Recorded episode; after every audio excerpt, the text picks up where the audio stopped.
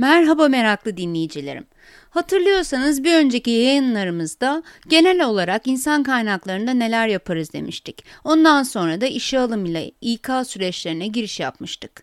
Peki işe alındıktan sonra neler oluyor? İnsan kaynakları neler yapıyor? Sizler neler yapıyorsunuz eğer işe giren kişilerseniz? Hadi bir bakalım beraber. Yes, sir.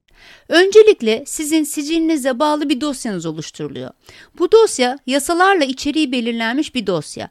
Bu dosyadaki evrakı işe yeni giren biriyseniz eğer sizler toplayıp şirketlere bırakıyorsunuz. Sık iş değiştirenlerimiz çok iyi bilirler. Bu dosyalarda ikametgah nüfus cüzdanı örneği, diploma, sertifikalar gibi birçok evrak barındırılır. Bu dosyalarınızın İK'nın namusu olduğunu bilmenizde fayda var. Yani yangından ilk kurtarılacak. Kişisel veriler açısından top secret. Oh, yeah.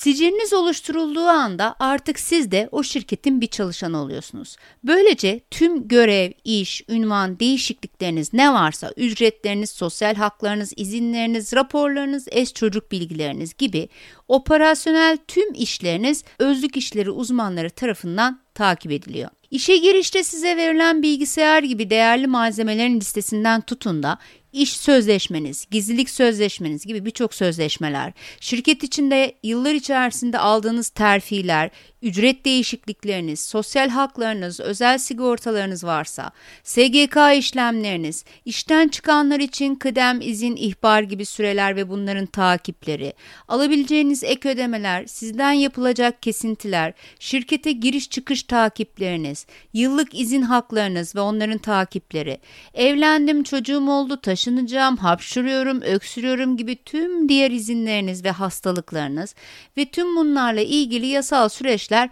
özlük uzmanları tarafından takip ediliyor. Ücretler, bu ücretlerin derecelendirmeleri, bodroların yapılması, bankaya yatırılması, sizlerden izinler, ücretler gibi özlük haklarınızla ilgili gelen tüm soruları yanıtlamak, dosyalarınızın güncelliğini sağlamak, yani ikametinizi değiştirdiniz, evlendiniz gibi birçok e, demografik değişikliklerde evrak peşinde koşmak, idari işler ayrı bir birim değilse eğer, servisler onların geliş gidişleri, onların sorunları, yemekhane varsa onun ayrı yönetimi, yoksa yemek kartları, onların basımları, kaybolan, bulunan tüm bunların takibi ayrılan çalışanlar. Eğer mahkemelik bir durum söz konusu ise mahkeme işlerinin takibi, mahkeme kararına uygun olarak işlemleri gerçekleştirmek. Yine özlük uzmanlarının işleri arasında yer alıyor. Elbette çalıştığınız firmada bir insan kaynakları özlük işlerinin dijitalleştirilme projesi başlamışsa ya da başlıyorsa ya da başlayacaksa siz e, işe alındıktan sonra o zaman tüm bu bilgilerin dijital ortamlara aktarılması işi var. Yani gerekli tüm veriler toplanacak. Eğer bir yönetim bu verileri bir de tarihçeli olarak sistemde görmek istiyorsa şirketinizin geriye dönük tüm bu saydığım verilerin toplanması yine özlük uzmanlarının işlerinden olacaktır. Aramızda kalsın bu veri toplama işi bazen şirketlerinin kuruluş tarihlerine kadar gidebiliyor yani böyle projelerle karşılaştım. O zaman arşivlere girip dosyalardan çalışan bilgisi toplamak zorunda kalacaksınız demektir. Evet bunları yapanlar da var biliyorum bizzat. Bu verileri topladığınız sistemlere aktarıldığı aktarımlardan sonra testler yapılacak değil mi? Doğru veri girilmiş mi, girilmemiş mi? Bunların tüm hepsinin testi gerekir. Sorunlar varsa düzeltilecek ve bu arada insan kaynakları yazılımının kullanımını da öğrenmek gerekecek tabii ki. Oh my god. Bunun dışında çalışanlar da bu sistemleri kullanacaklar. O zaman ne olacak? Çalışanlara bu sistemleri kullanma eğitimlerinin verilmesi, yine bu sistemler üzerinde çalışanların düştükleri hataları çözmek ve çalışanlara bu konuda destek olmak ve yapılan tüm bu biraz önce saydığım işlerin tamamının belirli dönemlerde raporlanması yeterli mi bilmiyorum. İşte tüm bu işlemlerin tamamı özlük işleri uzmanlarına ait. Mesela bodra işlemleri özlük uzmanlarından ayrı olmaya olabilir e, ya da idari işler dediğimiz servisler, yemekhane yönetimi gibi gene özlük işlerinden ayrı olabilir. Bu süreçler firmalara göre değişkenlik gösterebilir.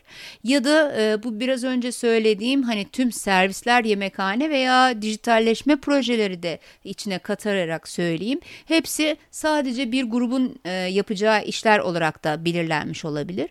O zaman özlük işlerinin hani dijitalleşme geliştirmesi projelerinde eğer e, verileri siz toplamayacaksanız bazen de e, bu e, projeler için yeni ekipler kuruluyor, proje ekipleri kuruluyor. O projedeki kişiler ancak bu verilerin toplanması ve sistemlere aktarılmasını sağlıyor. Hmm. Çalıştığınız şirketin çalışan sayısı ve sizinle birlikte insan kaynakları da çalışan kişi sayısı da bu işlerin yoğunluğunu belirleyecek elbette.